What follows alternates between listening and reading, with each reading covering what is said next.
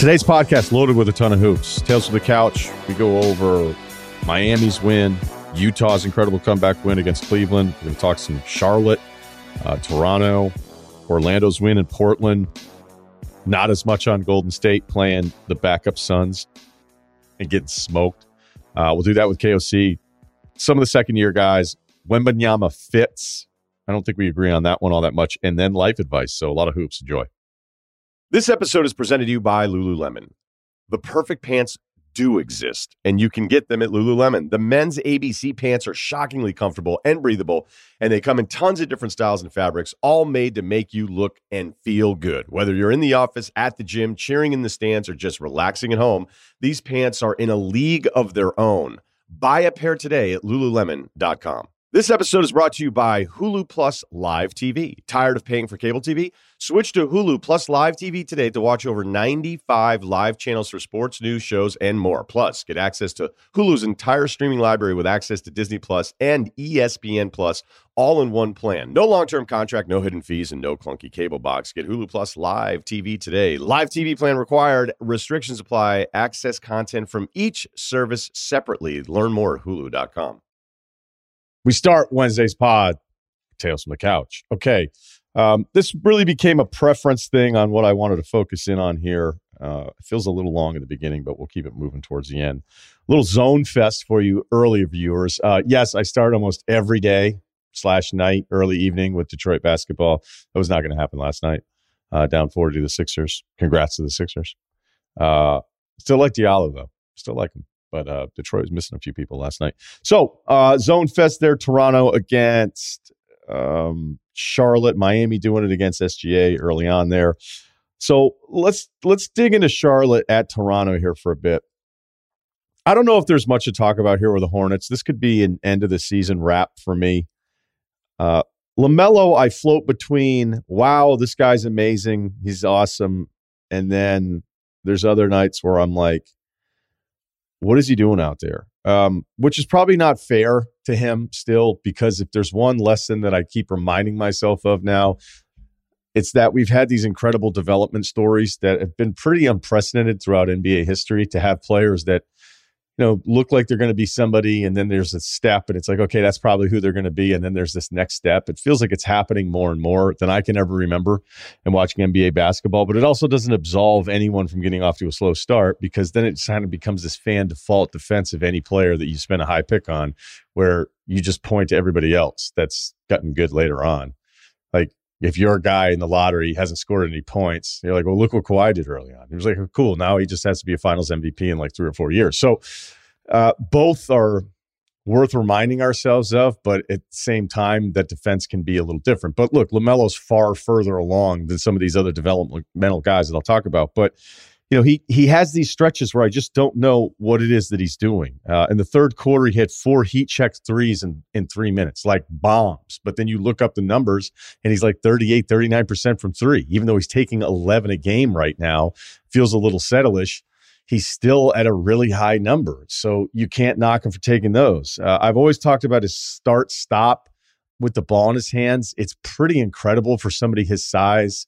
He sees things other people don't see. He had VanVleet on him. He went right past him, then froze the defenders like there were safeties and he was a quarterback, froze him with his eyes, and then just dumped it off to a big.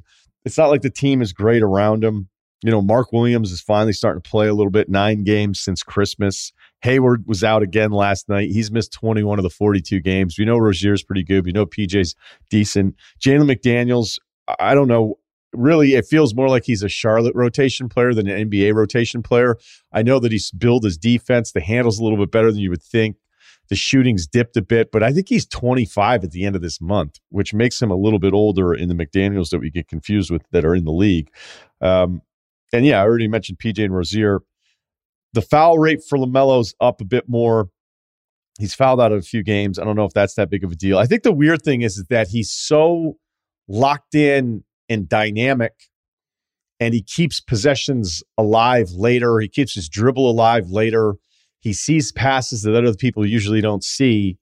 And yet, then on defense, he looks like a bored kid who's in a classroom who, you know, if it's not his turn, he's just not interested. He's flat footed. That's what leads to the foul rates. He makes he takes really bad risks. He gets out of position. He just kind of falls asleep all the time. You're like, what is going on? So I, I think when you're thinking about him as like the one, you're going, okay, what is what is he going to be? Because that's the standard that we are going to hold somebody who is drafted that high, you know, has these accolades early, but then you start to kind of get to that next phase of your career where it's like, okay, what are you going to be here? And at times it is so impressive, and and other times I'm kind of confused about what it is and, and tempers maybe the ceiling expectation I have for him. So the reason I'm talking about him this much is they have the third best odds to win the lottery and land Victor Wembanyama. The LaMelo angle with Wembanyama is going to be if that were if they were to get the pick, everyone is going to. I would say there's a majority, maybe not everyone, is going to start to say like, "Wow, you know, think of the lobs, think of the lobs." Going to be said over and over again this would probably be one of my least favorite destinations for him. The ownership is terrible. People don't say it nearly enough. Jordan's been a bad owner from the jump, and he he just isn't a good one. So that wouldn't be great. And the rest of the roster, yeah, there's a little piece here, something I may like there. Uh, I know that from a talent standpoint, the Bridges issue isn't Charlotte's fault. Um, so losing that for nothing is not ideal. But I, I feel like this is a real kind of stuck organization. And I guess you would argue, well, adding somebody like Victor as the number one pick like changes everything. And in a way that it it does, there's just other teams where I think he has a better chance to succeed and be the best version of him. Uh, even if the early part of that, if they were to win the lottery again, we're months and months away from even thinking about this. There's going to be, I think, an overwhelming like applause for it because it would be, oh, these lobs. It's like, man, it's going to be a little bit more than just lobs from your one and center the entire time. On the Raptors side, uh, they're 18 and 23 with this win. Uh, only seven teams have a worse record than them. Uh, it was back and forth. They put up 72, I think, in the first half. You're always worried about their offense a little bit because they can feel a little, no, it's your turn, it's my turn, it's your turn, it's my turn without much flow to it. This is not the case last night. They also hit 23s, which is season high from them. They went on a 14 zip run, took this game over. VanVleet, a couple threes, who had been miserable from the floor. OG, a couple threes as well. Uh, so then Toronto scores some points there. But I started looking at the offense again. Overall, the offensive rating higher than you would think. There's just some issues when they've had some of these half court numbers that are terrible. And this has been something that we've seen more from them in the past. Uh, but 15th overall, and then the last 15 games, they're 15th. So there you go. Nothing great. But the record's still always a little bit more surprising unless you're locked into the Raptors every single night. Okay, Oklahoma City at Miami. Who wants to watch some free throws?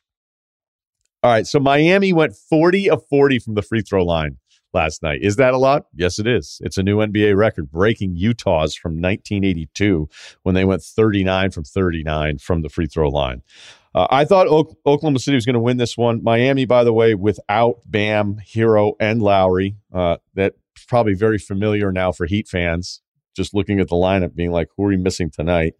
Uh, once again, an incredible credit to the front office and Spoelstra to piece this thing together and do what they're doing. Because I think a lot of Heat fans, I think I have this right. I think they're only 15 and 13 with Butler in the lineup.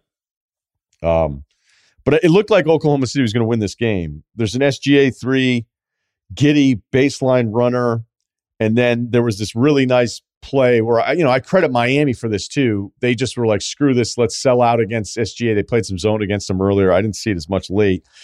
And then it turned into four on three. And it's amazing because then you have Giddey initiating your offense four on three on the other side because they sold out with two against SGA. And then he makes what I thought was going to be the game winning assist that led to his triple double last night for Giddey, uh, because so much of the defense focused on SGA. And they're like, somebody else go ahead and make a play here. And Giddey drives, reads it perfectly, little easy pass for him. But then that's not what happened, is it? Because Oladipo hits a three. His month has been really good 16, four and four, 46% overall, 40% from three. He's hitting four free throws a game. He's 31 minutes per game uh, in this stretch. I don't know if people, I, I maybe it could sometimes be me where I'll think, wait, did I realize how few games Oladipo has played? And I know when you hear that, you're like, oh, yeah, that's of course I have. Are you sure you truly know the extent of how limited he has been? So if you go back to a full season there, 19 and 20, God, let's look this up. So that Pacer season going into 18, 17, 18, when he played 75 games, he was incredible, like all NBA level. Uh, made his first All Star team, got off to a really good start the next year as well. Played only 36 games in 18, 19. In 1920, he played 19 total games. In 2021, he played 33 games, nine with the Pacers, 20 um, 20 with Houston, four with Miami. Then he played in eight total games last year in the regular season and only 16 games this season. I mean, we're, it's been 17, 18 with three different stops since he's played anything close to a full season. That's a lot of missed basketball. So he's been better. Um, I know that everybody kind of looks at it as like this turning the corner. I don't know that that's ever going to happen again. I just, I just don't. God, that's a ton of missed time uh, for somebody that was like really when at his peak special when he was athletic. Okay, so he hits the three, and then the game winning play ends up being a Butler and one, which you could see this coming a mile away. I mean, he looks for the contact first, is strong enough to then finish. He's hunting free throws, I think, more so than ever in his career, even though he's at 8.2 attempts per game. There's two other seasons where he actually took more free throws. There's other seasons where his free throw rate has actually been higher. Um, his advanced stuff for this season is off the charts for Jimmy Butler. He's also missed 14 games, which I think for an older player, when you're missing 25% of the games, a lot of your efficiency stuff is going to be better because it's hard to play a full season. Uh, but this is the scouting report on him. You have to stay down. You have to stay down. You cannot put yourself in a situation to be compromised defensively where he initiates contact because not only is he going to do it, he's also pretty good on the end one stuff too. So that ended up being the game when he played. Miami wins this one. There you go. Okay, Cleveland at Utah. Uh, Jarrett Allen leaves this one, doesn't come back for the second half because of illness. Uh, Mitchell cooking his fifth 40 point game of the season. I think he only has 14 for his career. So uh, he has stepped it up here in Cleveland big time. Uh, I really feel like he and Garland play the perfect complementary, like high usage guard stuff with each other. It's not necessarily the most fun for the bigs. I was tracking Mobley's touches in the last stretch of the rotation from the fourth quarter when he came back in was in. He had like one design touch, maybe two. Uh, there was a four on three where he made a great pass, and then there was another play where he kind of off a roll. Um, he took a shot, but you know you're just not going to you're just not going to shoot it a lot as a big anymore in the NBA. But what you hope is that your guards don't screw each other up in the process, and they don't. And they're both incredible from three, 40% from Mitchell, 39%. So basically, that uh, let me throw in a little Lamar Stevens love. I know he's not hitting enough shots for somebody that was such a big time scorer at Penn State, but I think he's important because of his body type against Kevin Durant. Like that'll be the assignment if this is a playoff matchup because they don't really have the other wings that are big enough to compete because, you know, again, the guards are a little bit smaller, although Mitchell is stout and strong enough and the wingspan is incredible. So Mitchell should have always been a better defender and he has been more engaged with Cleveland. So that's kind of what you're looking at there. And then Jordan Clarkson happens. All right, just so we're clear on what what happened last night. It's 122 left in the game. Cleveland is up 107 102. Clarkson hits a three, lands forward on purpose, is given the free throw. All right. I still wish we could get rid of this stuff. I don't want to hear about landing area. When you land into the defender's landing area, that should be your fault, not the defenders. I mean, this thing's a fucking joke. And the league completely overreacted to the Zaza Kawhi thing. And now this is what we have. I mean, we get to review it. So this whole thing takes a fucking week to sort out.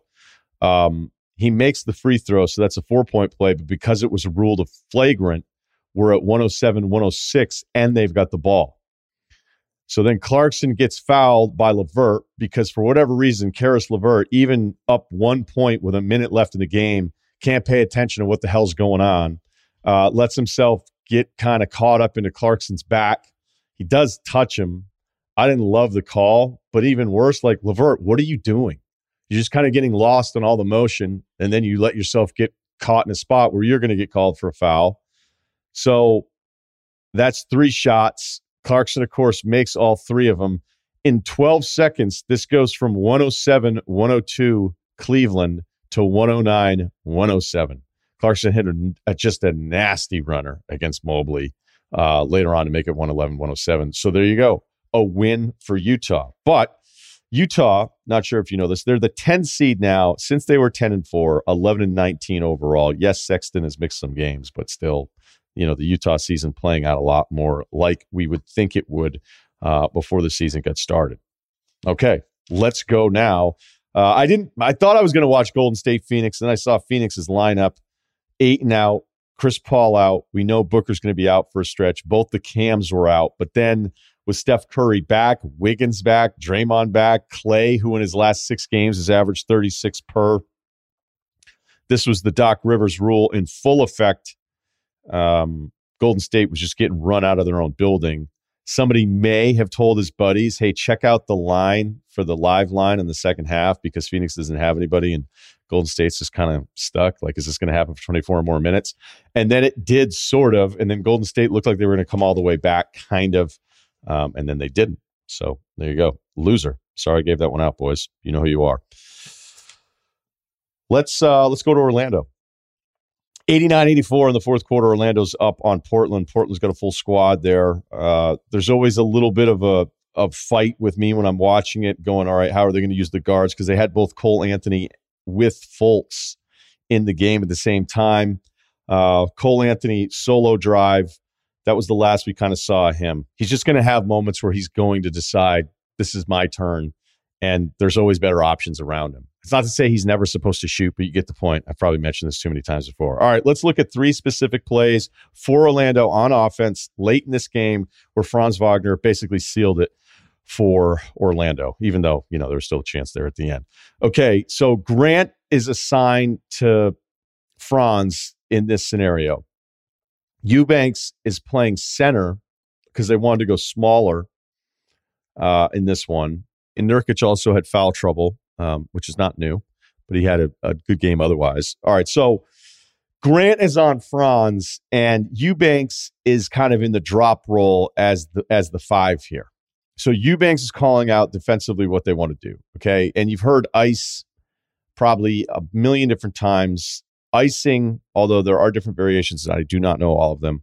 Um, in this scenario, the way they were running this high pick and roll, it would have been likely that they were trying to ice it and send it to the sideline, right? Bring the big up, get this thing going in one direction, get it going towards the sideline. So there's really, we're only defending in one direction. You want to keep it away from the middle. Um, yes, I'm sure some of you who are more educated on it with the coaching backgrounds that you have um, would understand variations uh, better than I would, or the terminology that would have to do with the variations. I'm just explaining this because Eubanks is screaming ice over and over and over again. And then Franz, there's no resistance around the screen and drives right at Eubanks and finishes. it was like, whatever you guys were yelling, you definitely didn't do. So then they run just a straight switch to bring Eubanks out. And so now there's no there's no call. It's just we've made the straight switch, and is Franz going to drive here, and how are we going to help? Well, there was no help. Franz went right past Eubanks. Actually, to Eubanks' credit, got back into the play enough to contest the shot, but Franz made an insane reverse. Then Portland got a little caught up in kind of that scramble defensively where you know who your guy is, but you're too close to somebody else that matters. And that's what happened with Grant is that he was near Paolo. And then he was kind of like, well, look, I'm on Paolo now. So then Franz is on the other side. They run a quick little switch. Lillard gets stuck with Franz, and Franz just decides I got to. Cont- there's no way he's going to test my three. Hits a three right over him. That was that was kind. Of, that was three straight possessions where Franz had to read something different that they did. They didn't do a good job with. Then got the switch he wanted, just took it all on his own, and then saw another situation where he's like, "I'm just going to take the three. This the drives from Franz are relentless. His IQ is terrific. And yes, I'm I'm with our guy Cerruti here. I don't think he gets enough love. Um, late though, Dame got Wendell Carter in a blow by, which Wendell hadn't moved until Dame was about ten feet away from him. And I think there were just little moments there with Dame going. You know, he still can pretty much get whatever he wants on offense, even if we had some concern about some of the shooting numbers there. Uh, that made it 107, 103 on the drive. And then Lillard got fouled on another call where I was like, eh you know, I really don't like some of this stuff, but Lillard gets the three free throws. So now we're talking about a one point game, but it's under the shot clock. Fultz gets fouled. So it's 109 106. Your boy's on the couch. He's got the notepad ready. He can't wait to see what happens. And then we come back from I think it was a Carl's Jr. ad, and the game was over. It was just over. Like I never saw the possession until I watched it in the highlights this morning. So I had I had no idea what happened. And it's pretty crazy that I just got done talking about this. Um, yeah, it was Carl's Jr., that new A1 steak sauce burger. So picture me home. We go to ads. We come back, burger time. And then I all I see is 109, 106 final. And everybody's walking off the court.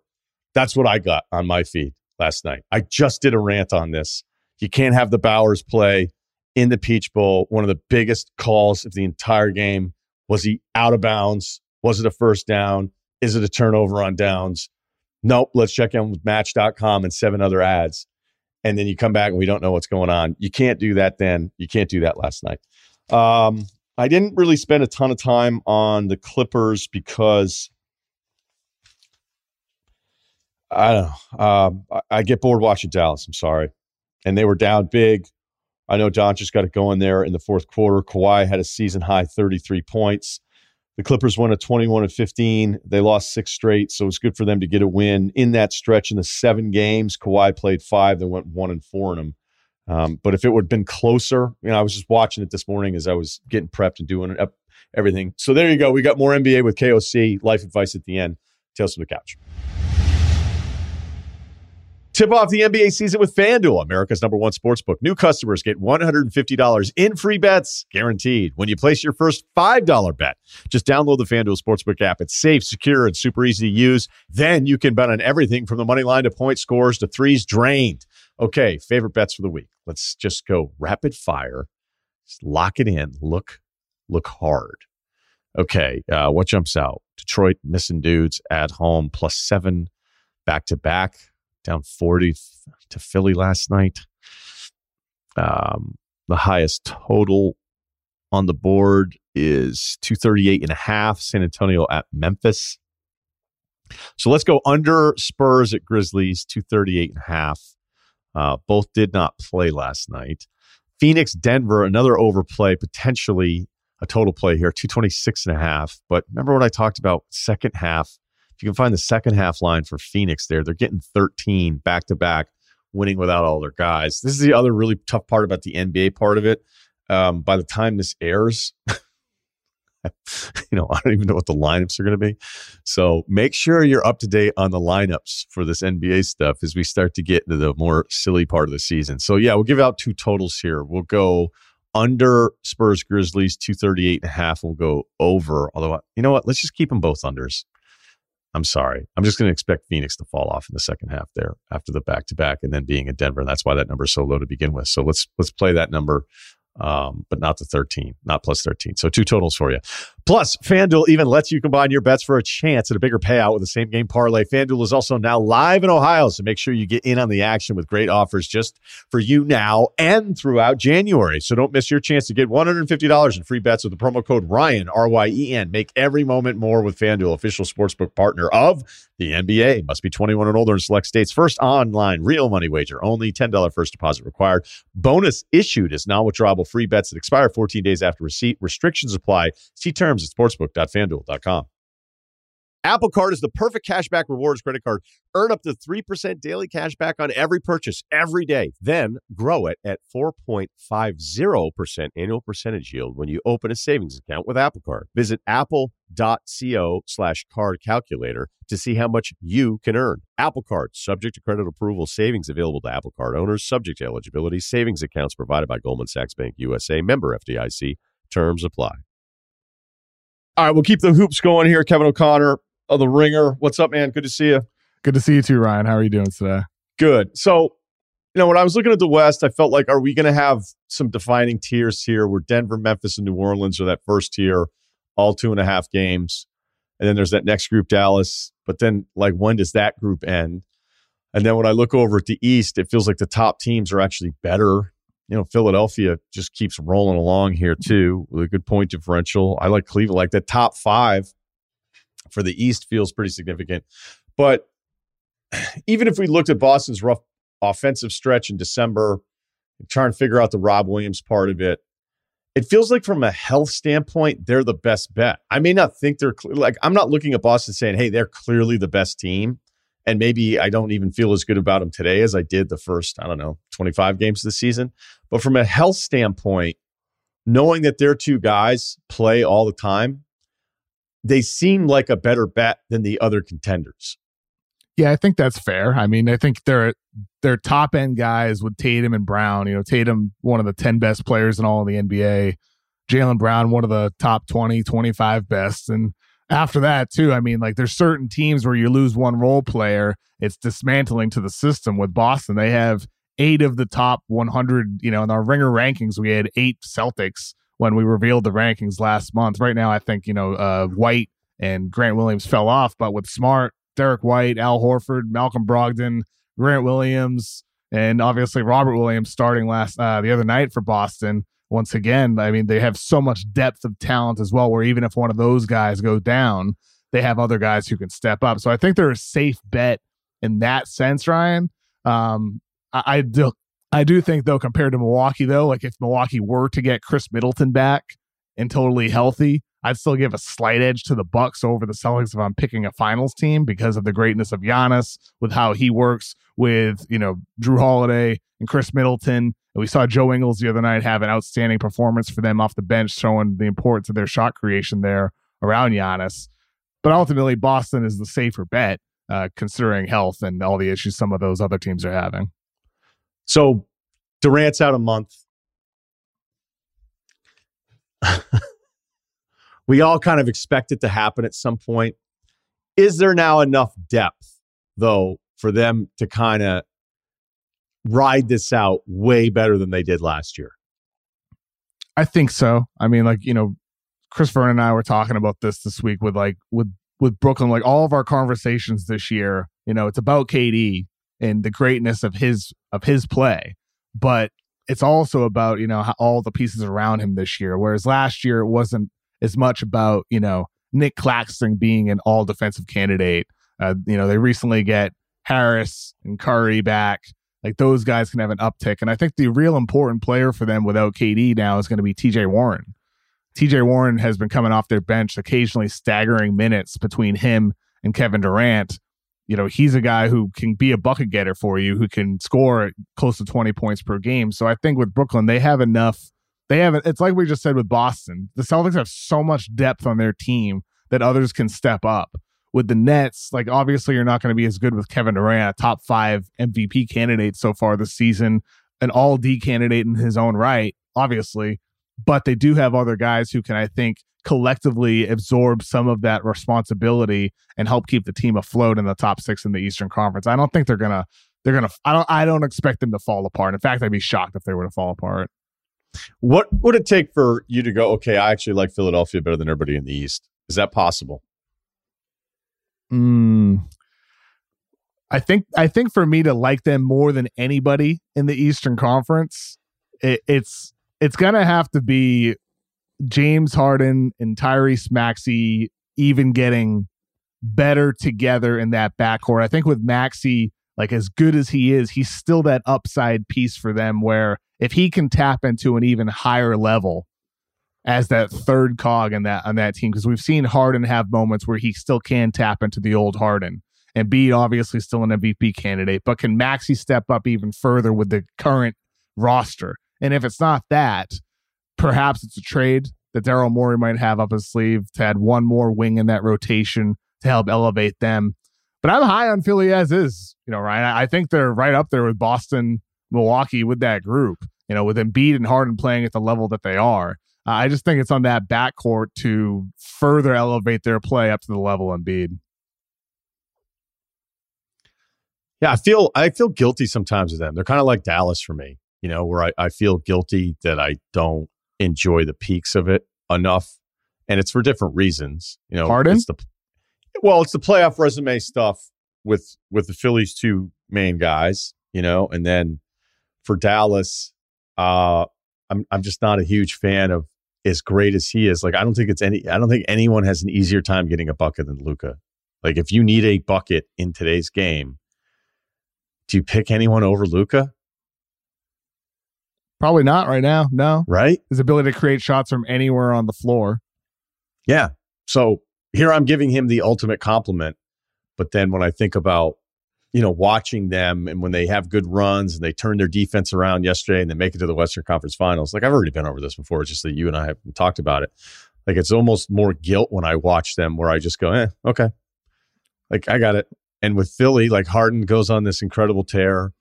You know, they they win games with some of those other dudes out. They're keeping pace somewhat at the top of the East, and it has more to do with you know the other teams being really good here. But with Philly, it's just it would have to be like pristine for the regular season end, and for me to not go like, okay, well, we'll see what happens. Not to say it's impossible, but no, it just I'll watch them. I'll be like, hey, this is really good. It's fun, but you know, I, it, I don't know. Maybe maybe I should stop watching the regular season with so much emphasis on what I think it means the playoffs.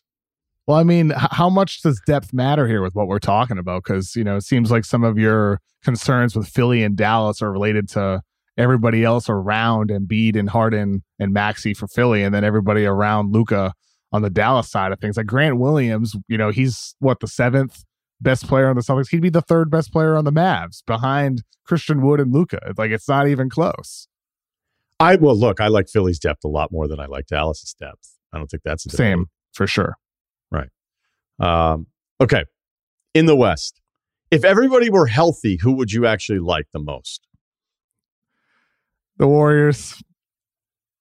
They can still spread out Jokic with five out in the postseason when they need to with that Denver roster. Uh, if if the Warriors are totally healthy, I'm still going with them uh, over everybody else. But Ryen, I think with with Denver, people talk about some of the concerns on the defense. I, everything I just said there, spread them out, you know, five out, pull out Jokic away from the paint, you know, space them out.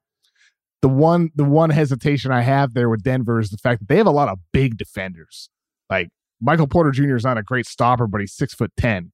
Aaron Gordon, Bruce Brown, they have a lot of size that they haven't had in past years. KCP, they can surround Jokic with a lot of big wing defenders who can provide help and still offer some interior rim protection. That's where I think the difference is with Denver this year compared to some past years. With that said, though, the Warriors still can tap into an elite level. Like their five man lineup, their starting lineup is still one of the best in all of basketball. They just have to figure out some of those configurations at the wing spot. Maybe they need a move to help plug that hole. But I think when the Warriors go down to their eight man playoff rotation, they're still the best in the West. I think I like New Orleans the oh, best. Ooh. Yeah. Now you're talking my language though, Ryen. I said I said before the season they can make the play they can make the finals. Not that they will, that they NBA can. finals? The NBA finals, the Pelicans. And I said they can, not that they will. And the reason why I wouldn't say they will is because of the A inexperience but also the health. Like everything you just said about Boston being the best bet, doesn't that make New Orleans one of the worst bets considering, you know, Zion and Ingram can't stay on the floor? Yeah, they're probably the worst bet. But, you know, Denver, fairly clean bill of health, other than the Michael Porter Jr. part where he'll be hurt again. Um, but mm-hmm. Murray definitely looks way better now. Yeah. Um, which is to be expected. Memphis has their own issues with maybe their top two guys. Uh, but I think with Ja, just always I'm afraid it's going to happen, not just because he missed time last year. The way he the plays, Pe- scary. Right. And then the Pelicans, they're the worst bet out of all of it. I mean, Dallas is missing Finney Smith and Cleve is going to miss some time, continue to miss time. Um, you know, they keep putting Josh Green in the update because he was one of the rotation guys. uh, but I don't know if that means a ton. Sacramento's a better health bet. Even with Sabonis in this hand situation, there hasn't been much drop off. Clippers are the worst health bet. They're probably worse than the Pelicans. Phoenix is a mess. Golden State's had their issues. Minnesota's missing what their second best player. And then, you know, on and on and on. I mean, Portland's actually kind of relatively healthy for them right now. So I know this isn't exactly new, but I mean, it kind of gets back to the first part of the whole Boston thing where you're going through this. Like, I like what New Orleans is, but it's a worse bet than Denver to expect to know what you're going to get once April starts up. Like there's no way I could be like, hey, it's New Orleans, it's everybody else, or hey, they're the favorites, because they're still more unknown despite some of my concerns about like I just sometimes I'll look at the Denver conversation and they'll look at the wins, I'll look at the one seed, and you're like, all right, but is this is this really who they they're not a team that anybody's afraid of, right? They should be. I mean, Jokic could be a three-time MVP, and he has a better supporting cast than he's had in past years. They they should be feared. But uh, I I think to your point with New Orleans, they're a team that should be feared if come April Ingram and Zion are out there healthy because they have the top end star talent. Like they're, they're almost kind of the West version, like a younger, inexperienced version of Boston. They have the top end talent, but they also have the depth too. I mean, like Dyson Daniels as a rookie is already one of the better, you know, guard wing defenders in the league. Trey Murphy that dude is a nasty shooter. He has a really good connection with Zion in the half court as well with some of their two man game stuff. They have lineup versatility. They can play big with Jonas Valanciunas. They can play small with Larry Nance, Zion front courts. You know, you, like they have all these different ways that they can play and match up against different teams. So I think that's what you need. You know, when we talk about playoff basketball, we talk all the time about switchability and versatility from an individual player standpoint, but that's also true from a coaching standpoint when it comes to the types of lineups that you can put out there on the floor. That's the benefit Boston has had. You can put out Al Horford and Rob Williams, or you can just throw out Horford, or you can play small. That's what Golden State has has tried to have, you know, with one big out there with Looney and Draymond, or just Draymond when they really want to go small. And New Orleans has that too, you know, as long as Zion is healthy. So I mean, even the Clippers. That that's why people hang on to the Clippers. Like last night, you know, they win their game against Dallas going small. Zubac played 16 minutes.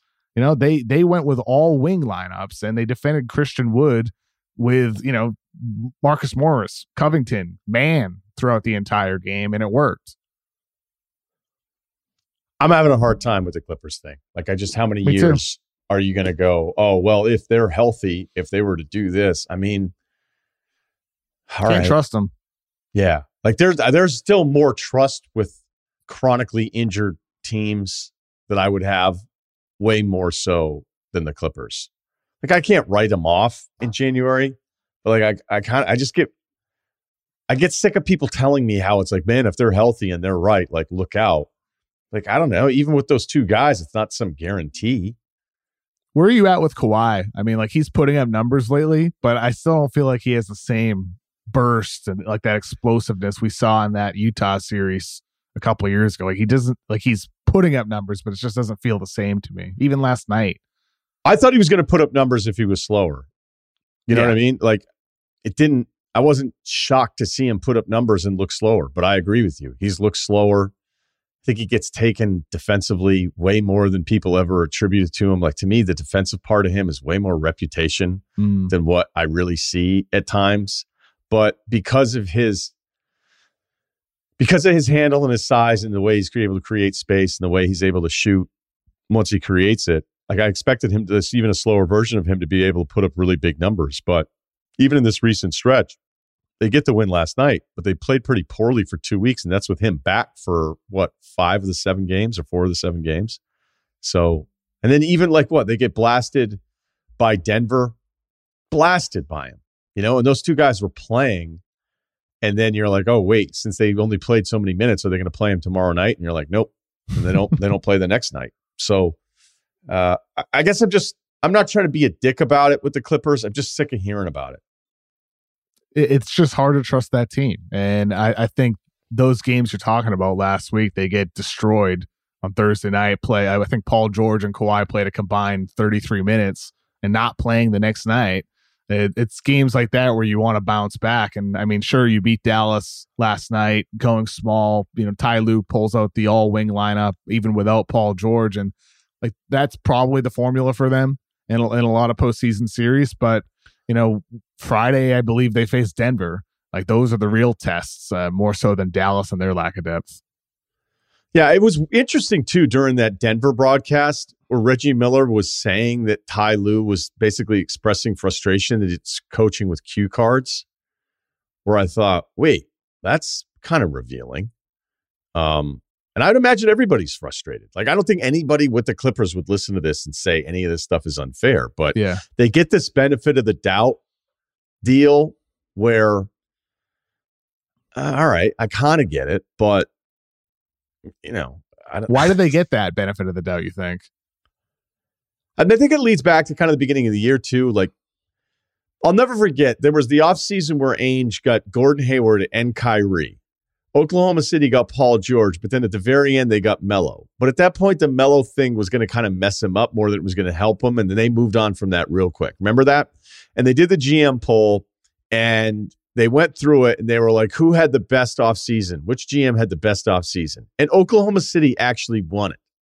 And I thought, wait, Boston gets Kyrie and Gordon Hayward, and because the Melo thing happened more recently, in combination with the Paul George thing it was like a landslide that Presti won it. And I went, man, this is weird. And I feel like the same thing happened to a lesser extent with the Clippers with the John Wall deal. Like it's oh shit, they had a John Wall. Like that guy was the number one pick. And you're like, you know, I expect something from him. Okay. I think a lot of teams would like to have him in the rotation, but it doesn't change the course of who you are. And then it was, oh, they're the deepest team. It's like they're definitely not the deepest team. Even when they are healthy, they are not as deep as New Orleans. It's, they're, it's not. It's not even a debate. They're, they're probably deeper with okay talent, but not with like playoff rotation talent, which is the difference between New Orleans and the Clippers right now. And like, Boston. Like, yeah, probably Boston, Boston too. too. No doubt about it. I mean that that's that's kind of the thing with the Clippers. They have options on the bench. I mean, like you know, Luke Kennard, John Wall. You know, these guys are solid players. Um, but I don't think they're at the level of some of the other talent we're talking about on these other teams. No, I, you know, I don't. I, I guess it, maybe it's just my own personal frustration with them as a storyline. All right, little NBA high low here. We're going to throw out a player and figure out who we like more or less um, after the person. Okay. All right. So the player's LaMelo. The next player is Garland. Who would you rather have? Can I just ask real quick? Is this for today? is Get a winning game today, or for you know the next five ten years? I think it's long term. You know, I, I okay. really think to be fair here, I think this is about long term. All right, Lamelo then, just a more dynamic player than Garland. I love Garland. He's the, the better player today. Um, but LaMelo Ball long term would be my bet. That dude has become one of the best shooters in all of basketball after pre draft concerns about his shot translating. He's up to like 10, 11 three point attempts per game, ton of them high degree of difficulty, and he's making a lot of them. Yeah, he's 11 a game. And and I'll admit, like I did at the top of the top of the podcast, like sometimes I'm like, how are you taking this shot? And then you look at the number and you go, it goes in. It goes in enough where even if there's some bad decisions along the way, like when you're 39, 40%, it's it's hard to tell you to stop taking some of these. Even though I wonder what his his number would be if it was always within the flow. Because there's a lot of like 20, 19 second left in the shot clock, heat checks in there, which I'm like, that, but the number, the number's too good from three to really get on it. I would take Garland, but I don't think anybody else would. Okay, the next one in comparison to LaMelo is Poole. Oh, LaMelo, not even a yeah. question. No, and the Poole's like I think 31% from three this year too. Uh, I was going to say I was going to push the limits there. Okay, here we go. Karl-Anthony Towns is the player. Here are the options Julius Randle. I mean, this is tough for me because I used to be a KAT guy. I've never been a Randle guy, but Randle, the, the last month or so, has been better than all NBA Randle. Like the year he won All NBA, this version of Julius Randle is even better. Pairing him with Jalen Brunson, their pick and roll chemistry. But uh, but I, I I still have to go slight edge to KAT just based off the history aspect. I don't want to. I don't want to go KAT, but I'll go with Karl-Anthony Towns reluctantly. Yeah, I think Towns is still the right answer here, but that was the whole point of this is to make you go, "What am I really going to pick?" Julius Randle over Karl-Anthony Towns. Uh, Maybe you Towns. Towns is not a numbers thing for me at all. It isn't. I I, I really worry about kind of long term how he fits in with a team, uh, especially when he has the keys to the team. You know, I don't, I don't know. Personality know wise, yeah, a little yeah, mopey, not, huh? No, I don't. I don't. Just think there's. It just always feels like there's a lot going on with Towns over the mm. course of a game, and I don't Drama. know. I thought maybe I thought maybe he was a little happier last year for the first time in a while. So I was like, okay, maybe we can build on this. And I know he's gone through a ton of stuff too, um, but it was kind of happening before. But yeah, I, I don't know. I, th- I, think there's just a certain kind of mental DNA you have to have for some of this stuff. Okay, all right. So we both say Towns here still. Towns or Jarrett Allen? I guess in some ways it depends on the type of team that you're building here. Jarrett Allen, the easier guy to plug in, elite defender, you know, willing screener, always runs the floor even if he's not getting touches, great finisher around the basket, good connector as a passer, can post up a little bit, you know, when he needs to against a smaller defender to seal someone off inside. Give me give me Jarrett Allen over KAT to build around for the next five, ten years. Yeah, I, I would agree there. I would agree. Offensively, there's no comparison to the talent that Towns has. Um, but I kind of speaking on some of the talent stuff we've already covered here a little bit better. I just wonder if he's ever traded from Minnesota. I have no idea how bad this Minnesota thing is going to get. I wonder how they'll try to reset this on the fly. You know, get D'Angelo Russell the hell out of there. But that, that should to, happen. If they ever moved off of Towns, it'd be really interesting what the new fan base would be thinking they were getting. Like they'd be going, "Oh my gosh! Like look at this guy. He's a center. He can shoot. He's one of the greatest shooting. I think didn't he call himself one of the greatest yeah, shooting the, centers? He, I think he said he is the greatest uh, shooting center of all time. There's some numbers that would tell you he's mm-hmm. he's not wrong there. Um, but statistically, but but you know, if we're factoring in longevity, you know, Dirk Nowitzki is still not not matched. Right. We, but, we we we say Jarrett Allen over Towns. Does that mean Rudy Gobert over Towns? No. Why not? Um, I think it's kind of bad when he's on his second team and they don't want to pass to him. that should tell us something. and, a little bit. And he, and he, has one thing that, that, or he lacks one thing that Jarrett Allen has, and that's the ability to dribble the ball. Look, he doesn't have to be guarded, and the defensive numbers. I know there's been a little uptick here recently, but the defensive numbers, which were already declining at towards the end of the Utah thing, which was a little scary, and then you compare it to the impact that he's made over the course of this season, it's just it's not what you signed up. Even the worst version of Gobert, you didn't think you were going to get this. So I think that's a problem. Okay. Um, we could probably do a little aside here. Hollinger brought it up. I had touched on it a few times with Mobley, and it's not like this is a this can be a compliment, right? When I think of Evan Mobley and how perfect a prospect he felt like he was coming out, and the only conversation between him and Cade was really like, okay, but in today's league, if you have a guy who initiates all the offense with the ball in his hands versus somebody else who's dependent on them getting them the ball, like you take the guy that controls the basketball in today's game, right? Which is a massive departure from what we grew up with because these guys just don't get the ball. they don't like to pass it to him. Forget Rudy Gobert. Plenty of bigs out there going, Are you serious? Like, I'm never going to get the pass unless it's a lob off the fucking help on a pick and roll. Mm-hmm. So, Mobley, who when I went through and did all the USC stuff on him, I'm like, he doesn't make any mistakes. His passes are incredible. He's got some touch. He's 30%, but the free throw number's good. So I'd imagine he's going to be able to develop some of the shooting. So the expectation is that for him to be what a lot of us think he can be, uh, I think you had a clip of him this morning defensively, what he did against Utah, which is just insane. Um, and even the, I think one of the two design touches he got in that game in the fourth quarter, he made a perfect read and kicked it to the corner. They missed a three. So, like, his, he makes the right decisions. But if he's a one and a transcendent franchise player, which is pretty lofty hope, but the fact that we'd even asked that about him, that he's even eligible for that kind of conversation is a compliment to him in the beginning. But then when I watch with a more critical eye, I go, what is it that he does offensively? Where I'm like, that's the thing that that's really like, sure, the lobs are cool. There's a, a hook shot every now and then that shows up that looks really, really smooth. But it doesn't feel like there's any one thing to him consistently offensively, and the shooting numbers have been terrible. Um, where I go, okay, and that's a problem for somebody that we project at the best case scenario could be beyond even a top 20 player in the NBA. I don't I don't see that in him. Um, I always felt like it, like with Mobley, the bet on him was you're getting this guy who's an elite defensive presence, who's versatile, and he's a connector on offense with the playmaking that you're talking about. Like he's not a primary initiator, but he's a connector. You know, he can grab a defensive board, you know, dribble up the floor, make the great word pass, for it. Right. right. You yeah, because because he's willing too on top of everything Yes. else. And he sees some stuff as a big guy that's really impressive as a passer. So go ahead. Sorry. for sure and like I, I think that's that's the value in him him growing into that for like what needs to happen for him to become a you know like you said beyond a top 20 player a, a, a primary on your team the go-to option like his his shot from three has not yet to develop you know the shot off the dribble has not yet to develop and that's really the separating skill for any player that's a, a big man is the ability to do wing like or guard like things on the floor as a dribble jumper shooter or attacking the basket and he hasn't shown that ability yet at a high level. So unless that develops uh, at some point throughout his career, he's still young, obviously, in his second year.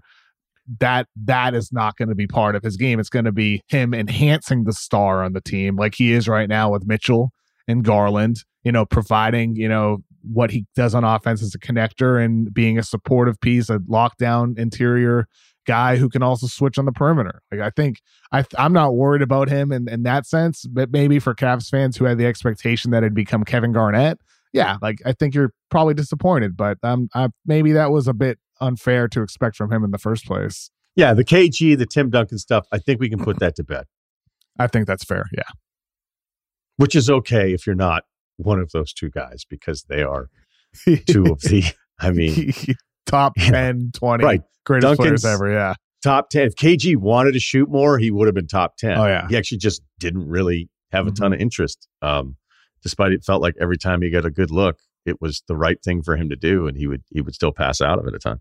Um, that kind of led to the rest of the stuff because Hollinger was really good on this. Like Scottie Barnes, wow, what could this guy become? And I think this year, the disappointment is only based on this unlimited ceiling for him. This hybrid one through five do everything. The shooting's still a problem. It's been a problem for his entire career. And I know Toronto has some really bad, I think you you go, now I go habit to them where there's a lot of guys that want to eat there that are all pretty good offensive players. Um, even though some of the off- offensive numbers, you know, like they'll go through these stretches, man, where I just feel like I hate them on offense. And the numbers will actually still be a little bit better than I would expect them to be. Um, but there's the Barnes thing, the Jalen Green thing. I mean, again, I covered this all last week, so I just want to hear hear your thoughts. Yeah, I th- I think with Barnes, I mean, he's been a little bit better recently on offense. You know, defense is giving him kind of the Ben Simmons treatment, sagging off him. Like in that game you mentioned you watched Charlotte last night, there was this one play Plumlee, you know, started out defending Barnes on the perimeter and then deliberately sagged off of Barnes, but Barnes drove right into him anyway and spun into a layup. And granted, you know, Plumlee's not the toughest matchup. I think Barnes has done a, a bit of a better job, you know, drawing those defenders, kicking out, and then sending a screen or taking a short pull up jump jumper. He's dribbling into that space that defenses are providing. For me, like I think defensively is where I'm disappointed with him. Like this year, the effort has been poor. It's been inconsistent. He's had some. Uh, he still has good moments as a help defender. You know, with his size and length as a help defender inside, but man to man on the perimeter. I was looking at the second spectrum numbers recently. I believe he's third in the NBA. They track blow bys, which is when the offensive player drives right by the opposing defender. And he's third in the NBA in allowing blow bys behind Luka and his teammate Fred VanVleet. Like he just isn't able to keep in front of some of the quicker players in the league, which is what he needs to do to reach his defensive potential as a player. So I'm I'm disappointed in the progress by him. I'm not out on him by any means. Um, but perhaps it's also time to recalibrate on what his upside is as a player when you're talking about building a franchise around him. Maybe Toronto actually made a mistake, not more strongly considering the Kevin Durant option dur- during the offseason. Yeah, it seems, and even at the time when you're like, you won't trade Scottie Barnes in a deal for Kevin Durant. But then when you go, Durant's 34, is he going to like Toronto? He's probably going to get hurt again. He just got hurt again. Mm-hmm. Uh, You the get it. Durant, the Durant trade wasn't just about, you know, the talent part of it. Even if I'm with you, where sometimes we hear about these trade rumors and then what a team won't give up, and you just have to laugh. Be like, do you not realize the other guy that you're getting here? Like, or this idea, you know, because I think we're so conditioned to think that now when you trade for somebody, um, you don't give up your good player, right? You're like, here's the here's the cap filler, and here are the five picks and the two swaps, and then we get your guy. But the Durant thing was never going to be easy for Toronto. I know everybody kind of looks at Toronto as like the team that everybody, you know, Masai, he's just really good at this, man. I know he's been rumored to supposedly leave and take over these other teams and have bigger roles somewhere else. I mean, the Masai rumors have gone on forever. He's just terrific. I mean, Precious got it going a little bit again last night. He's healthy again. Um, even Koloko, who I kind of liked out of Arizona. I'm like, there's yeah. more to this guy. And he's had flashes. And I know it's like a weirdly put together team. They've got a VanVleet decision on all this stuff. I don't know how aggressive they could be. I mean, there's pieces that other teams like, but I don't know what the play would be there. Like, would they have enough for the next mad star? Would they do it I mean, they did it in the past for Kawhi, but they ultimately didn't really give up. Like that Kawhi trade was the last trade before all the trades that led to all the picks. Like if the that, Kawhi trade happens a year and a half later, San Antonio's still eating off of Toronto picks, but that just wasn't the price back then. Yeah, I mean, it was just really a perfect storm for them to get Kawhi for the price that they did. I mean, and they got Danny Green in the deal too. It wasn't just Kawhi; they got a really good role player for just DeMar DeRozan and Jakob Poeltl. That's it. That's all they gave up. And I think most you're talking like most teams, like that was the last non-pick trade. The Spurs could have went for options with more pick based package at the time. They just wanted to keep winning and competing for the playoffs, so they got DeRozan. But if it were a different organization, maybe Toronto never even has a chance to land Kawhi Leonard, or maybe they're they're forced to have to give up picks if that situation for were far different at the time. Okay, anything on Jalen Green? Because I'm with you. I'm not it just feels like recalibrated ceilings. That's all this segment is. I still really like Jalen Green. I think that I mean it goes without saying that situation in Houston is is an absolute mess. Like, like you said, Toronto has habits of your turn, my turn. Houston is always your turn, my turn. It's disgusting. Always. Or it's not your turn. That's yeah. my other one. yes. Definitely not, your, not turn. your turn. it's definitely not your turn. Yeah. And that's often the case there. But with Jalen Green, some of the highs, Brian, like the 34, 34 point game he had against Orlando. The Boston 20, game. The Boston like I had a couple game, friends oh go, wait, goodness. you're you're not you don't think this guy's going to be running the league i'm like well running the league is pretty lofty but if you only like a lot of boston fans only watch the boston teams you're going this guy like the shit he was doing in that game was gorman was losing no kidding. his mind he, yeah. he he is an amazing athlete he moves so fluidly I just worry about some of the bad habits that he's building. And that that's like the opposite of his G League situation, where in the G League, we saw him get better as a playmaker over the course of the year, started making quicker, smarter decisions out of the pick and roll. And and now he's in the uh, it's not your turn situation with the Rockets, where like I think it's on that front office to to to fix the culture of the team over this coming year. You know, this before the deadline during this offseason and who they end up getting in the draft is going to be a, a real critical part in, in shaping that culture. But I still like Jalen Green as an individual player. And I like some of the other players on the team. Like Sengun's really good.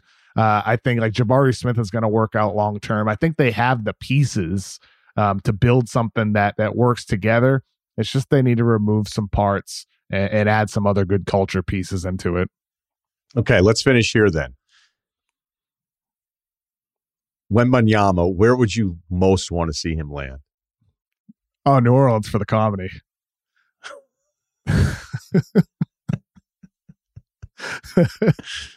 that's why. I mean, that's the main reason, uh, and also for basketball reasons. It would be so sick to watch that. Uh, I guess out of the the tanking teams, so Houston, Detroit, Charlotte, San Antonio, and we'll we'll throw Orlando into that too. Um, what Orlando still has, well, I believe, yeah, what they're, the fifth best tanking. odds. Yeah, fifth best odds. Fifth best odds. They, they should. They don't belong in, in tanking. They're not one of the four worst teams. We'll throw them in for the sake of conversation. Uh, I'd like to see him land with with Houston. To be honest with you, I, I really? just think I, I I love the fit with Sengun in that front court. Uh, with Jabari Smith, with the lineup versatility that they would have, if you pull out Sengun, a Jabari Smith, Victor Wembanyama front court. I think it really helped that team. I wanted to mention Orlando just because I think like what they're building right now with Wagner and Banchero and Bol Bol and all of their length and versatility with perimeter skill. Adding Wembanyama to that, they could put out lineups with the smallest guy as Franz Wagner and still have playmaking skill out there. I mean, it'd just be exciting to watch how they could build that out over the course of time what I like about Orlando's core guys here, um, and I'm, I'm basically focusing on Franz and Paolo, and I, you know, I, I think Suggs is showing some improvement here that Mm, gives you hope yeah. for when he comes back. Um, and Wendell plays into it too as well. Is that I think they're all willing teammates, which you don't see. They're they're kind of opposite Houston that way, where I mean Sengun doesn't have a choice. I think he's a really willing passer, but I mean he's a post kid in today's in today's NBA. You're just like, good luck, dude. Like I know you have all these moves, but just you don't your your kind doesn't get the ball anymore. Sorry. so I I think from a basketball standpoint, it would like ease it really well for him. I think people are going to say San Antonio because it's such a solid history. To me, it doesn't make a ton of sense because I think the team's going to be pretty bad for a while. Even though I really like Keldon and, and Vassell's played a lot better, but he's going to be out for the rest of the year, so they're going for it. Uh, I mean, the Thunder point differential alone, like it's so incredible how competitive that team is. Mm. Um, even though they're, kind of on the fly with some of the lineup stuff there. So I guess Orlando kind of feels like the fa- the favorite. The the Lakers part of that, if it ends up with New Orleans, is just haunting.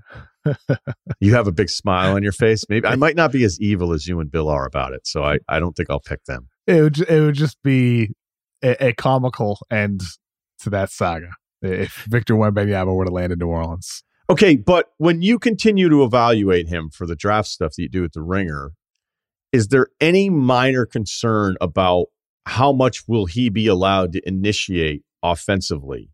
Like I know what he's capable of and he shows all these incredible things, but the thing whenever I hear somebody say like he's a better prospect than LeBron, he may be more interesting, but he isn't because LeBron from day 1, day 1 could run a basketball team and get his while also getting it going for his teammate. That Cleveland team, I think, went from 17 wins to 35 to 42. Didn't make the playoffs. And that then it was like, oh, can this guy even? You know, it's like he's going to be the NBA Finals every year for a decade, folks. Don't worry about it.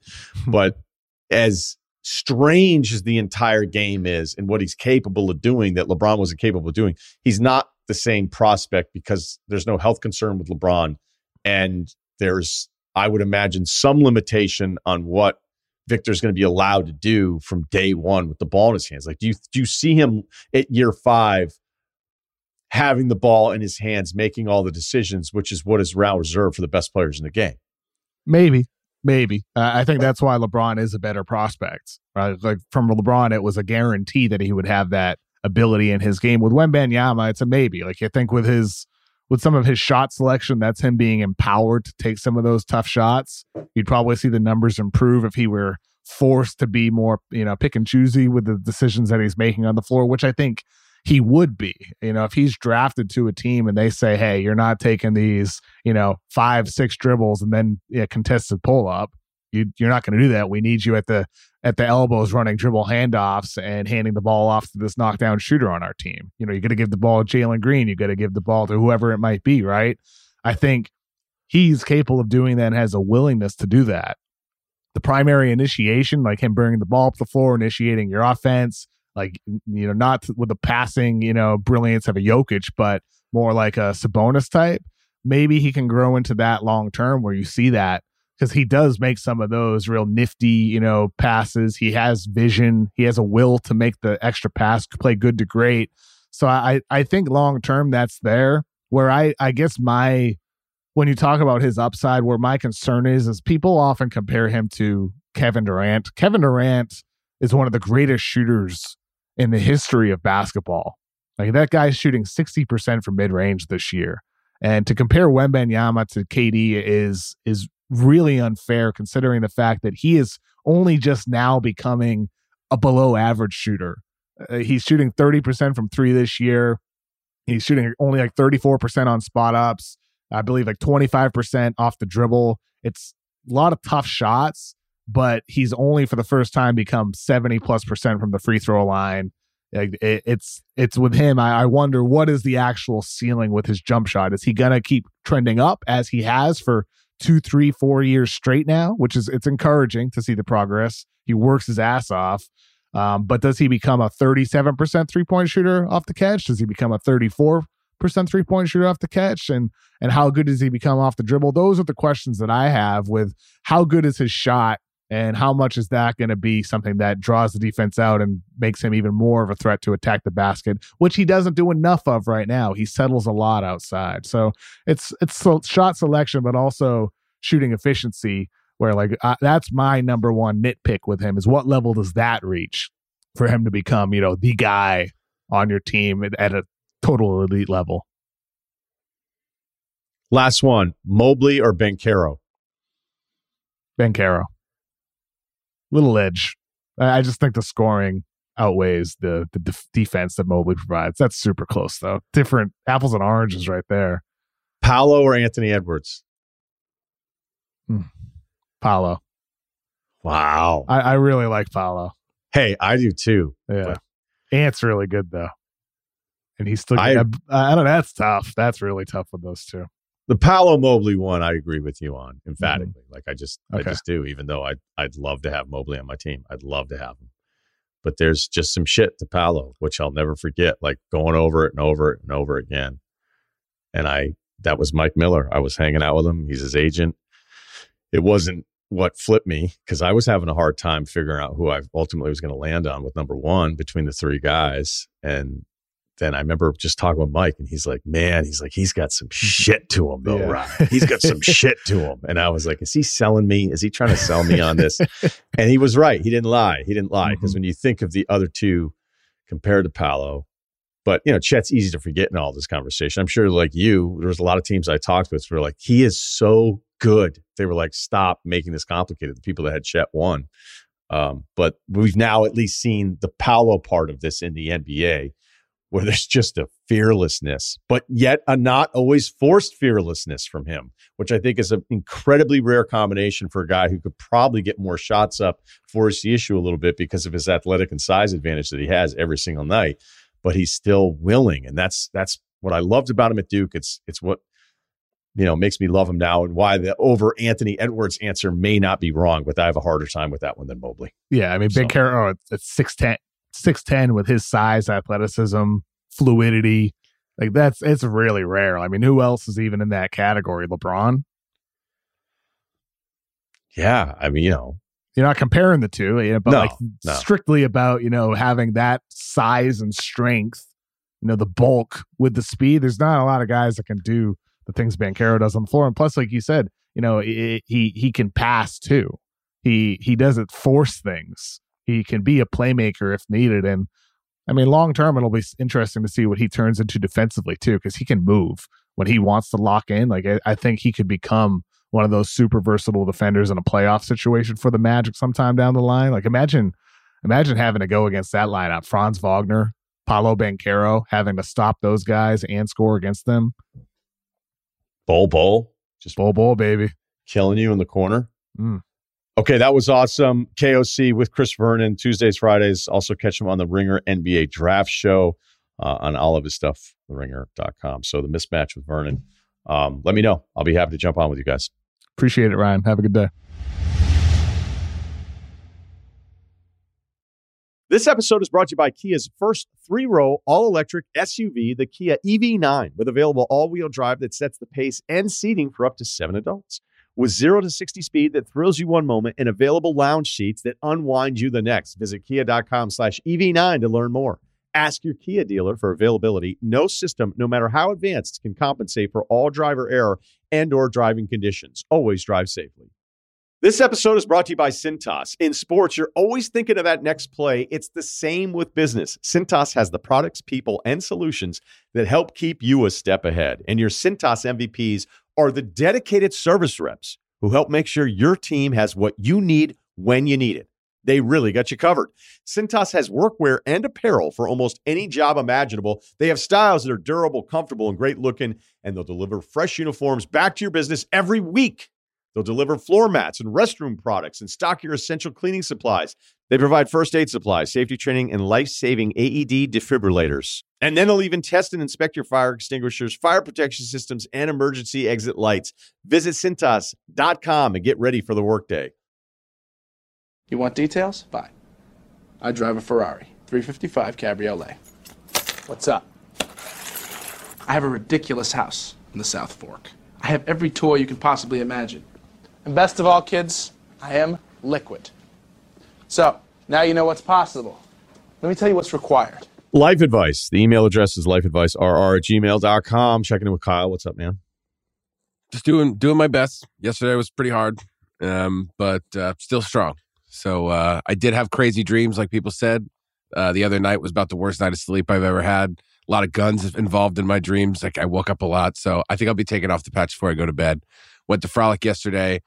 Um, started immediately bargaining with myself and was like, well, maybe if I just leave a pack of cigarettes behind the bar and, you know, if I didn't do it, I didn't do it. So, um, dug up an old Juul from, uh, like two years ago.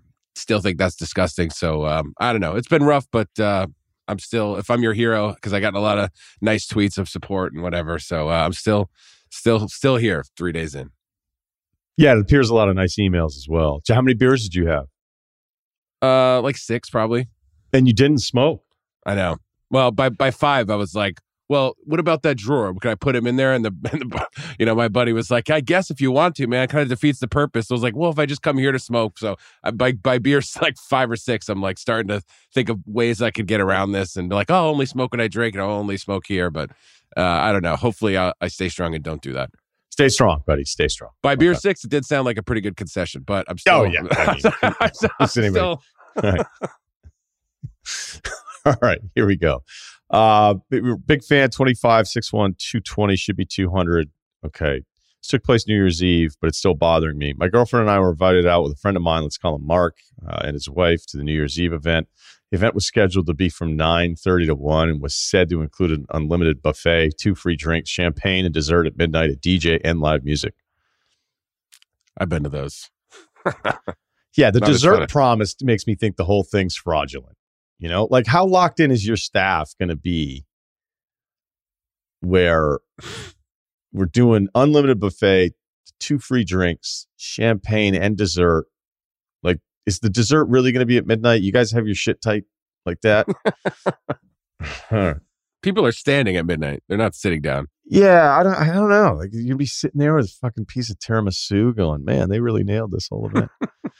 Uh, the total cost is kind of pricey, but that's to be expected for New Year's Eve. Mark offered to prepay for the event. We pay him back at the end of the night.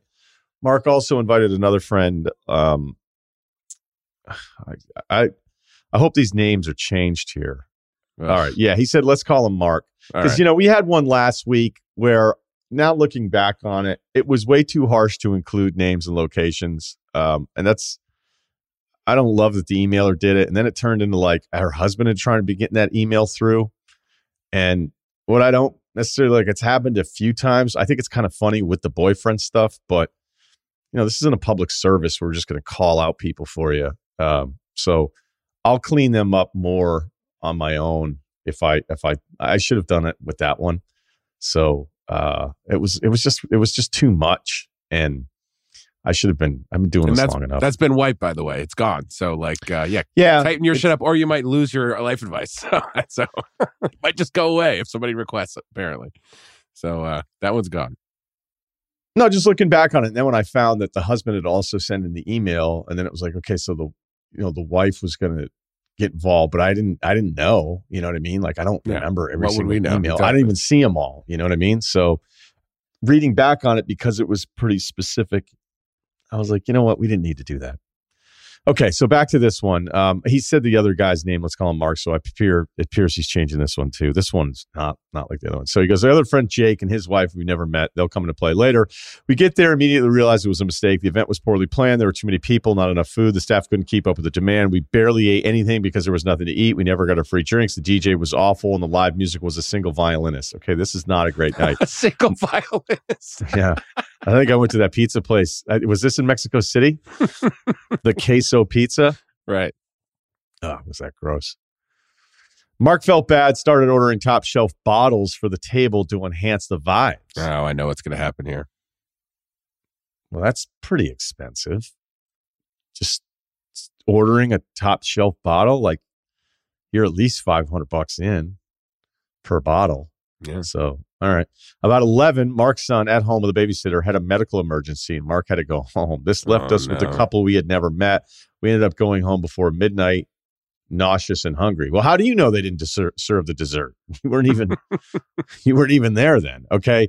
So you're out pre midnight of course, as expected on Monday, I get a text from Mark. Here's your total. I totally understand where he's coming from. He had prepaid it. It wasn't his fault. Everything sucked. And his night was worse than mine. I obviously paid him in full. Fast forward to Friday, I get a text from Jake, who I just met that night. Since everyone left early, I was left with a bill for drinks. Here's what you owe me. Uh, I never asked for those drinks to be ordered. And I think I may have had a single shot of tequila. It's not Jake's fault, and he shouldn't have to pay for me. It's Mark's fault. So I felt like I have to pay him also overall, I'm willing to just chalk it up to a shitty night, but a $500 shitty night really isn't sitting right with me. I work in sports, not exactly making bank. Your career conversation in the pod are big motivator for me. Thanks. Yeah, no problem. Totally get it. 500 stings like fucking crazy. That's why you're still upset. That's why you're emailing us. Um, he continues and finishes. I'm upset with Mark. You can't really say anything if I called the restaurant to complain, they'd have no idea who I am as my name wasn't on the reservation. They'd also tell you to go fuck Yeah. off super quick. yes. like, I don't even know what your argument is. I didn't really drink that much, so my tab shouldn't have been that much. um, you guys, yeah, I mean, I guess if he's getting back and wants to fight him on, hey, that thing wasn't even close to what you billed, it sucked. They knew it wasn't going to be a good night. They knew it wasn't. They were selling tickets to people that didn't have other plans and they're taking advantage of you you know, they probably had better ideas, but you know, sounds a bit Fyre festy. So Yes. I'm not sure. I'm not sure they thought it was going to be that great of a night. So I get, I get your point, right? But if you're not on the reservation, then you know what are they really going to do? Give you a, a discount to their Easter Next fest?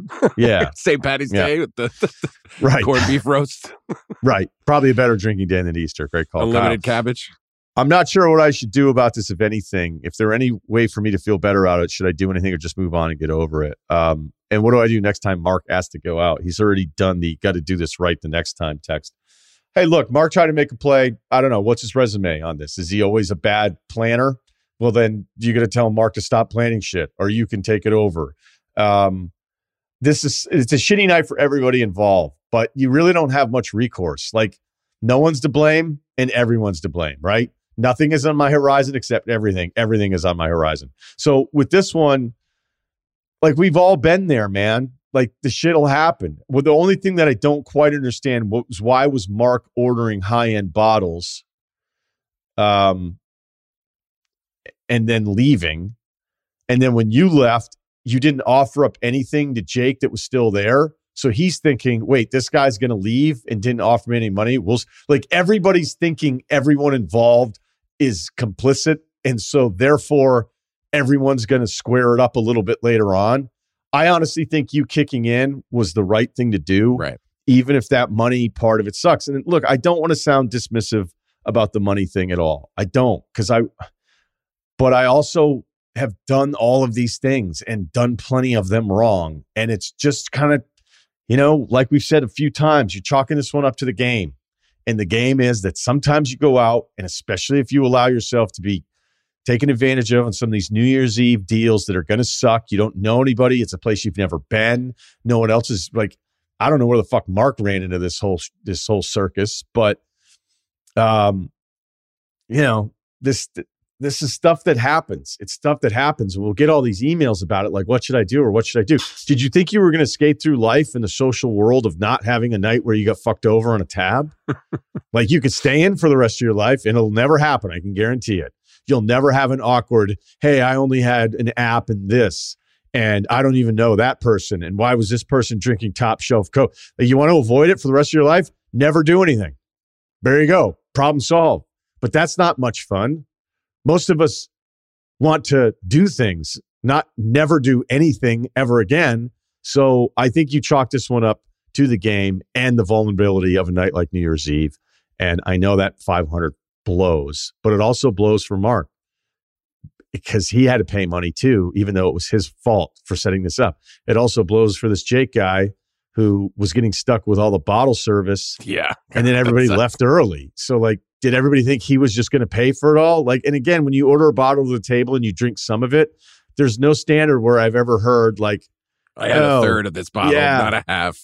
you had six drinks, I had two, so let's figure out the math. Like, it, it- I don't know. This is just uh, a tale as old as time. It's happened. It's going to happen again. It's unavoidable. It's you just hope it doesn't happen that often. Sorry, dude.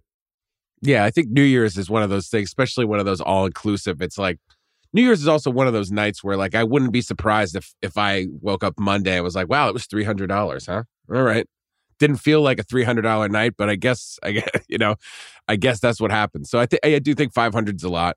Um, I think I you could maybe chalk it up to Mark like, oh, uh, that my kid's got a problem. I got to get out of here. I mean, maybe he just couldn't wait for the waiter to come around to be like, hey, could you put, you know, maybe he didn't have cash and maybe he had to run his card or something. I don't know. I mean, I think Mark thought he did the right thing by leaving and not stopping everyone else's night. Because if that's that sounds like sounds like Mark might be the money guy in this friendship. He was like, "Oh, forget it," like sort of like the guy who puts the Airbnb on his credit card, and we'll figure it out later. Because there's a couple guys in that group that are like, uh, "My credit card won't even allow me to book a you know five days worth of an Airbnb." So maybe Mark's the money guy, and he didn't think as much of money as you did, and it's just sort of like, like because he he probably just didn't think it was such a big deal, and we could figure this out later is what I mean. Because if he's got to leave at like 11 and you guys are planning on staying till 1231, he was probably like, I have to go now. I've got a bit of a family emergency. Uh, I can't really end your guys' night by getting the waiter to come in and do tabs at 11 o'clock and we'll just figure this out later. That's what I think. It probably wasn't as big a deal to Mark as it is to you.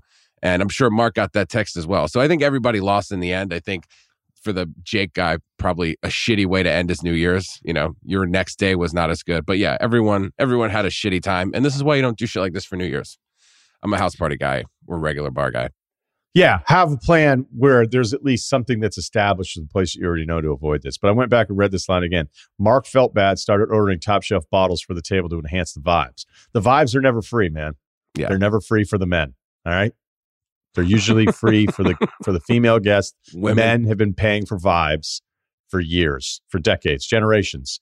Uh, I don't understand why Mark felt like he was going to order top shelf stuff. He was going to leave early, and then you thought you were going to leave early. Hey, do we even know if his kid was sick, or did he go? The vibe sucks so bad. it's just a curb situation. Yeah, right. Do you get some kind of medical proof? I, you know, then you know. Do you still want to be friends with Mark? Is my question. If you do, let this one go. And you know, Jake probably thinks you guys suck.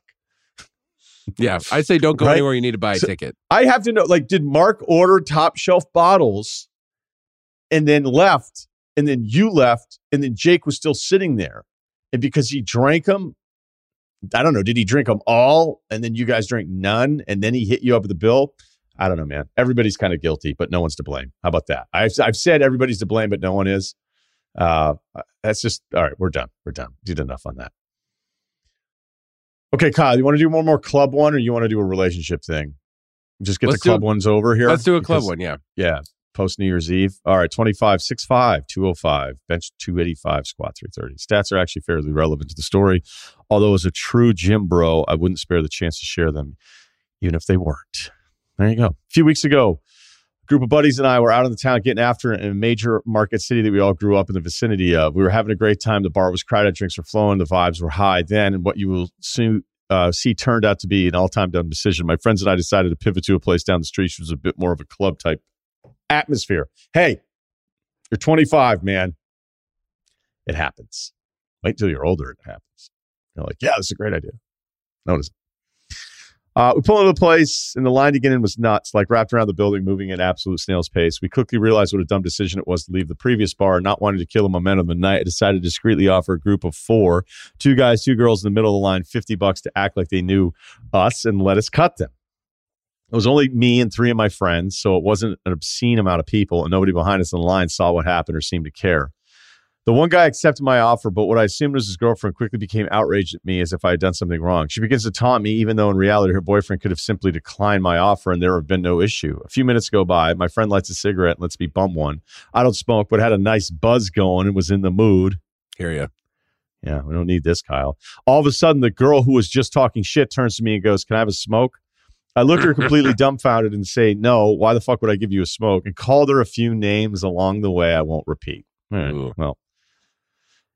She then absolutely loses on me, proceeding to scream in my face for the next 20 minutes as the line is a complete standstill. I did not respond to a word she said, silently looking past her as her boyfriend, who was about a foot shorter than me, refused to back her up despite her frequent attempts to egg him into the situation. Finally, their group decides to exit the line and go somewhere else. I felt a sense of relief that me and my friends no longer had to deal with their antics. Then, as they're about 10 feet away, the boyfriend, who was too much of a weenie to say anything to my face, begins to run his mouth from a safe distance. Uh, I approached them not really with the intention of doing anything, but more as an intimidation ploy.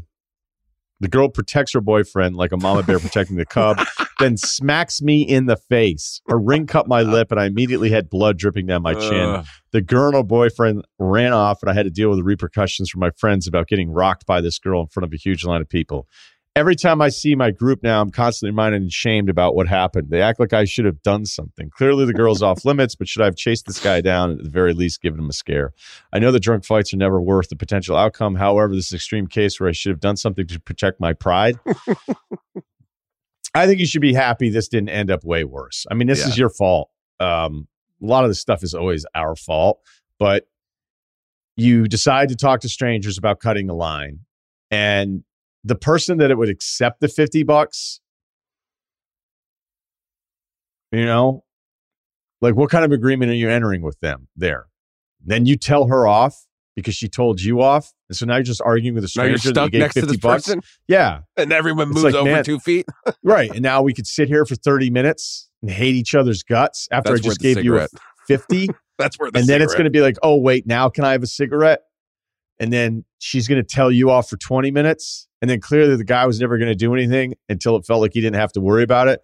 And then what are you supposed to do? Beat him up? I mean, honestly, you're lucky this only ended with you with a cut lip because clearly she was an absolute wild card. Um, she, you know, I don't know what you said to her too, but I think you guys enter an agreement with each other under pretty shady circumstances. And the sh- the fact that it didn't go smoothly, but like, what are your boys going to do? Like, what are they going to say? Like, this could have gone so much worse, right? You could have beat up the guy. Then you could have a lawsuit. You could have gotten arrested, right? bouncers could have yoked you up. Yeah, Right. She could have kept punching the shit out of you and then yelled to the bouncers that you put your hands on her, and then the bouncers are fucking you up, right? So honestly, this could have gone way worse. It didn't. Uh, dudes give each other a hard time. That's part of it. It's a funny story. You'll Yeah. laugh about it a lot more, you know, removed Later. a few more weeks. We can laugh about it now. Yeah, like I I don't think this is really that big of a deal. You shouldn't beat yourself up about it because a girl just beat you up. But um, you know, you'll be fine, dude. You'll be fine. You'll get through this. yeah. I, I one of my rules I try to follow. It's like you know I just try not to call women names, especially drunk women, because drunk women may punch you or smack you in the face, and then you know the rules that we've all kind of uh, agreed to generally don't hit women, and you're not supposed to hit people. So I generally don't call people names. Uh, I try not to call women names, especially not drunk women. That's a good rule to follow. I can't say that. I may have said no to the cigarette, but I would have been no because you're a beep beep beep. I wouldn't have. I wouldn't have like thrown a bunch of things, especially because what we said earlier. You're in a line, and now you're all like, now we'll just be quiet for 20 minutes. Probably not. That's probably not going to happen. You should have kind of looked at this red flag woman right there and been like, let me not do anything to. If you were going to like walk down the street and you you know that's a different thing, but to be standing in a line next to each other for however long it takes, that was just a poor planning decision by you. And then the last thing I'll say is my buddy got tackled by a woman in college and we loved it. She, he got tackled at a house party by a woman. I think she was on the rugby team, women's rugby. And like, that's not going to go away. It still bring, gets brought up every once in a while. Each of us kind of has one thing that we're like, hey, remember when this happened? For this guy, it's getting tackled by a woman. And this might be your thing for a while. And that's okay because, you know, nothing, you didn't make a bad de- decision and, and do something horrible after the fact. It's just one of those funny things. So, um, you got yourself a story. Um, yeah, I don't know. I mean, I would have. I think if, as far as like this guy was talking about, you know, curating the vibes and like offering fifty bucks, trying to keep the night going. I would have made better decisions in the line once you got there. For a guy who cares about the vibes, you kind of did. You did some things to set it in motion that the vibes took a turn. So just be more you go. careful out there. Okay, that's life advice. Thanks to Kyle. Thanks to everyone listening. Ryen Russillo podcast from your Spotify.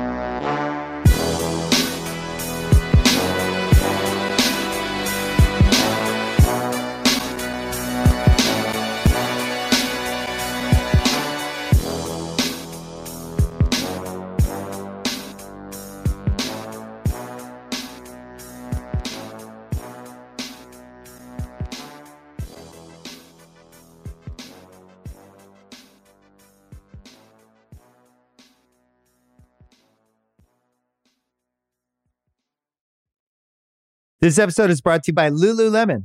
Guys, if you're ready for a new pair of pants, try one of Lululemon's ABC pants. They're made to make you look and feel good.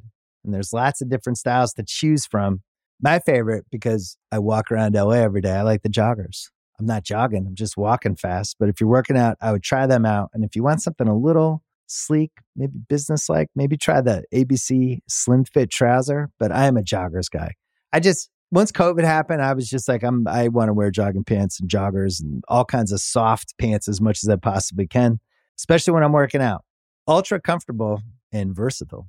ABC pants are really in a league of their own. Buy a pair right now at lululemon.com. This episode is brought to you by Lincoln and the all new 2024 Nautilus Hybrid, featuring a customizable 48 inch panoramic display, available Revel audio system, and available perfect position front seats with active motion massage. Oh my God. The world isn't wide enough. Visit Lincoln.com to learn more. Some models, trims, and features may not be available or may be subject to change. Check with your local retailer for current information. Lincoln and Nautilus are trademarks of Ford or its affiliates.